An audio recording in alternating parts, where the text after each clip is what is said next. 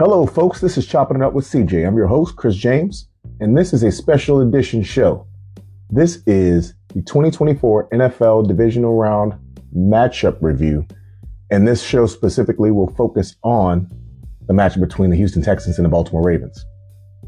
I'm going to do three more of these shows where I do one specifically for each, so there'll be quicker shows than the usual 45 minutes to an hour. And we quickly assume, consume the episode. For those of you all who are new to the show, welcome. And for those of you all who are not, welcome back. So what I'm going to be doing, I'm going to do a few things on each of these shows. And I'm going to do the same thing for the upcoming rounds as well. I'm going to do an overview for the game, basically a quick, quick hit on the game. I'm going to do uh, the away offense, the home team defense, the home team offense, and the away team defense. So I'm going to do you know, just quick hits on each of those keys to victory as well. And I will give you my prediction. From there, I'm going to go back to what I was doing on my t- Turf Talk Thursday shows, if you're familiar with those. Basically, I do my prediction based on the assessment of the game. I look at the matchup, I do my prediction, then I look at the line that's offered at the time that I do it.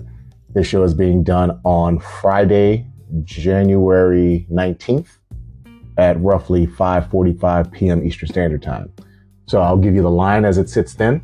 I'll give you the over under as it sits then, and then I'll give you a confidence score anywhere from one to to ten, and basically tell you how confident I am on you betting on that outcome happening. And then I'll even give you some best bets and prop bets since we're in the playoffs now and it's more condensed. But each of the shows, what I'm going to do is I'm going to start off and just give a quick overview of the entire season for each of the teams in these matchups. So without further ado, let's go ahead and hop in. So we're going to start with the Houston Texans. Now the Texans were not expected to be good this year. Hell, even I fell for the banana in the tailpipe. I had them with 7.1 uh, uh, basically advanced metrics uh, wins. So that's I expect them to have 7.1 win win shares for the year, but I only had them with a record of 4 13. I thought that it, they were going to run into a lot of games where they played well but ended up losing because, you know, rookie quarterback, rookie head coach, etc. Well, they bet on themselves. CJ Stroud ended up being a star, and they bet on themselves with that Will Anderson trade of their 2024 pick. And it's worked out. After losing their first two games, they ended up rattling off quite a few wins and played a de facto playoff game against the Colts to get a W to move on with the 23 to 19 victory. They ended with a 9 and 8 record and won their division. So kudos to the Houston Texans. They're really in a good position moving forward. Now the Baltimore Ravens. The Baltimore Ravens have been oft discussed since Lamar Jackson's got on the scene, including him winning a unanimous 2019 MVP and them flaming out in the playoffs that year. Now, I don't think that they flamed out. I think that they were just ahead of schedule and that Lamar Jackson has been uh, unduly criticized. But for this season specifically, they changed offensive coordinators. They paid Lamar Jackson his money. They got him some receiving weapons. They looked like they were going to open things up. And they came out against the Texans and everything looked the same. Very condensed. It didn't look like a unit that wanted to throw the ball as much as we would have hoped. And there wasn't a lot of hope on the table. But as this offense, as the season progressed, the offense progressed. So one of the big things they've done is expanded things and not been so condensed in sets. And if you look at their losses, uh, they had three losses early in the season. One against the Colts, 22 to 19. One against the Steelers, 17 10. And one against the Browns, 33 31. They look like an all-time great team with the point differential, the way that they played. They had fourth quarter leads in all those games, including super late leads that they just kind of gave up. Um, they've looked like the class in the NFL, including beating the 49ers by double digits. So that's the seasons for those teams. Now let me go ahead and give you an overview. Obviously, you know, these teams met in week one. The Ravens winning 25 to 9. These two teams obviously aren't the same units at this stage with improvements from both. The Ravens were uh, feeling things out against a stout Texans defense who did play really well in that week one game, while the Texans offense wasn't sure about Stroud at that stage. They were a little more um, vanilla in the approach.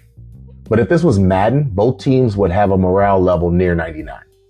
Now let's look at the offense for the tech or the uh, the offense for the Texans. The offense is well schemed by Bobby Slowik. They use play action effectively, but their bread and butter is taking advantage of nosy units with underneath routes that set up deep shots.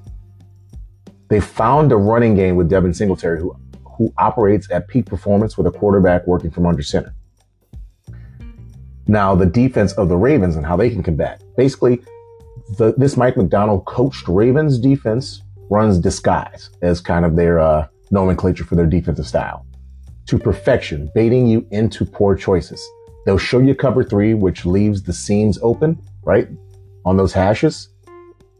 Then slip into cover four, which will put you right in a position where, surprise, you're throwing right to one of the safeties for a pick. They'll be in single high with press underneath, then move into cover two, which basically changes the math. Instead of covering with the single high and making sure you're outside leverage, with cover two, you can be inside leverage so it takes away some of those slants. So it just changes what you have to respond to as a quarterback. It's a nightmare to deal with. Now, the offense for the Ravens, I've already explained to you. The Todd Monken experience started off slow and now is running on all cylinders. The biggest thing that they've found is finally spreading things out, which stresses any defense. Another thing is the intermediate pass game also has been limited to being only inside the numbers when they had Greg Roman. Uh, you know, Mark Andrews used to eat, but a lot of the in breaking routes, that's where Lamar Jackson looked like the quarterback that we all know him to be for those people who watched him for a while. But Lamar Jackson, for all the slights that people had about him passing outside the numbers, Lamar Jackson is the league's best quarterback on intermediate throws outside the numbers. I believe he has a 96 uh, total QBR on those throws, which is exceptional on a scale of zero to 100. Having a 96, pretty damn exceptional. That's an A plus. Now the defense for the Texans, the Texans have morphed into a de facto disguised defense in their own right. Though it's more about getting pressure with four than timely blitzes also put in there as you saw against the Browns. The secondary usually sits in zone behind this, but has the ability to play man because of those corners that they have on the team. But the unit's success hinges on the quality play at the linebacker level. This is something that correlates with their wins and losses. Basically, when the linebackers play well, this team gets W's or at least they're in games. But when they don't play well, they lose games. It's a lot like San Francisco. If you realize San Francisco has linebackers that that defense hinges on whether or not their linebackers play well. Obviously, you get the defense coordinator, DeMeco Ryans coming over. He's going to install a very similar defense, which is why he wanted to get the pieces that they went after, both in free agency and in the draft. Now, the key to victory here. It sounds simple, but the Texans have to stay ahead of the sticks from a down and distance perspective. The Ravens feast on third and long, especially since they're going against a rookie quarterback. If they do that, this offense can function as normal, and the Texans can actually be in this game. The Ravens can't be afraid to throw the ball early and often. They need to attack those corners along the sideline, not because of their, their talent level or a lack thereof, but it's due to the scheme. Basically, if you're able to take advantage of getting outside releases with guys like Zay Flowers or Odell Beckham Jr., who can track the ball really well and have vertical speed, you can actually attack this unit and make it play softer. And that's when you can start the run if they get complacent with the run, meaning the Ravens, they'll run into a situation that has them playing from behind because I don't think that they're going to just start thumping and grounding and pounding this Texans defense to death. But I do think that they're going to come out. They're going to allow Lamar Jackson to cook a little bit from the outside. Again, being able to attack down the sidelines in the immediate, intermediate pass game, hitting in that 15 to 20 yard window. I think that's where Lamar will cook early and it will open things up. I think that the Texans will be able to move the ball pretty well, but they're trying to be more measured in their attack. And they'll get bogged down in the red zone because they don't want to effectively lose the game in what should feel like a close game for at least a half. But then late, I expect the Ravens to take over. Give me the Ravens winning this one, 31 to 19. I think the Texans will move the ball, get in field goal range, but be forced to kick some field goals um, because there's no reason to just lose the game um, early, you might as well stay in it to see if there's any mistakes that we made. Now, the line on this one, as of the time of the recording, is nine and a half for the Baltimore Ravens. I think it moved from opening up at nine to nine and a half. Or it might have moved from 10. I can't remember, but either way. Technically, I have the Ravens covering since I haven't won it by 12, but I have a confidence level of four on it. I do believe the Ravens can win. Nine and a half is a lot. It is a lot in any general game, especially in a game where I do think the Texans will play pretty well. I just don't think that they're as good as the Ravens. The Ravens are probably the most well constructed team in the entire NFL. Now, the over under on this is 43 and a half.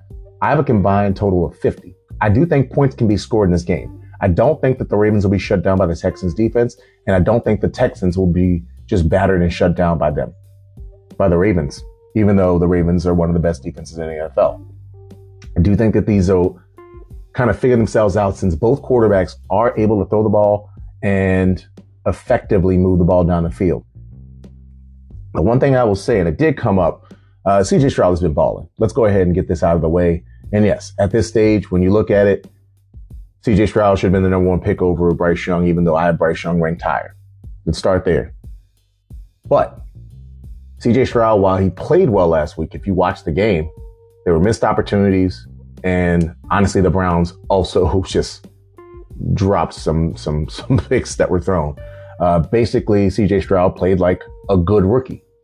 Um, you know, he had a deep shot that was open that most veterans know you underthrow the receiver on a deep shot when he's open by 10 yards. You don't overthrow him to where he can't catch up to the ball or hitting a linebacker in the face with a crossing route. Those things won't work against the Ravens. So that's why I have some confidence in it. But I do feel like more points to be scored. So again, with that over under 43 and a half, and I have them covering by having 50, I have a confidence level of six on this. If I were to bet the over under, I would bet the over on this particular game. The only caveat is weather pending. I think the passing game can be successful, especially if there's not bad weather in this game. The run game, I don't think for either unit will be super successful if the passing game is not offered.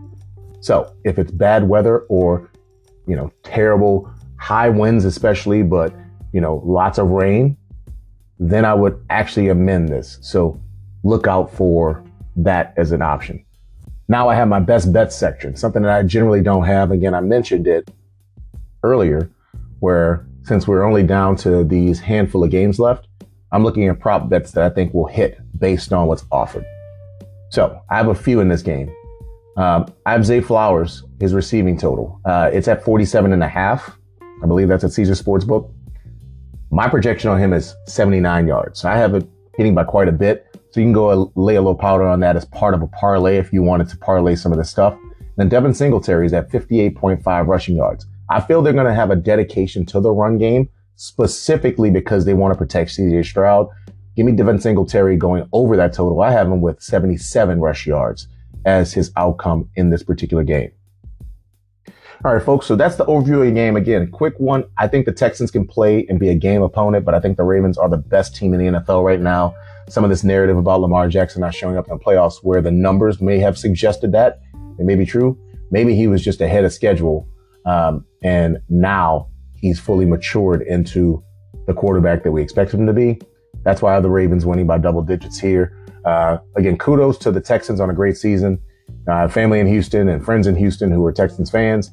Um, this is not a slight to your team. It's in fact a kudos to how good they've been and how they've exceeded expectations. But this is just a bad situation to match up with with the Texans going up here against the Ravens.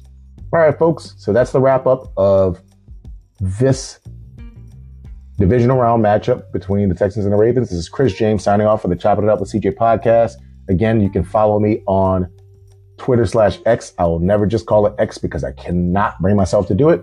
Um, that name is at CJ Florida 9. That's at CJ, the entire state of Florida spelled out, and the number 9. Until the next show, take care, enjoy the game, enjoy the outcome. If you're doing a little betting, bet responsibly and hopefully you make a little coin off of me in this particular scenario. Bye bye, folks.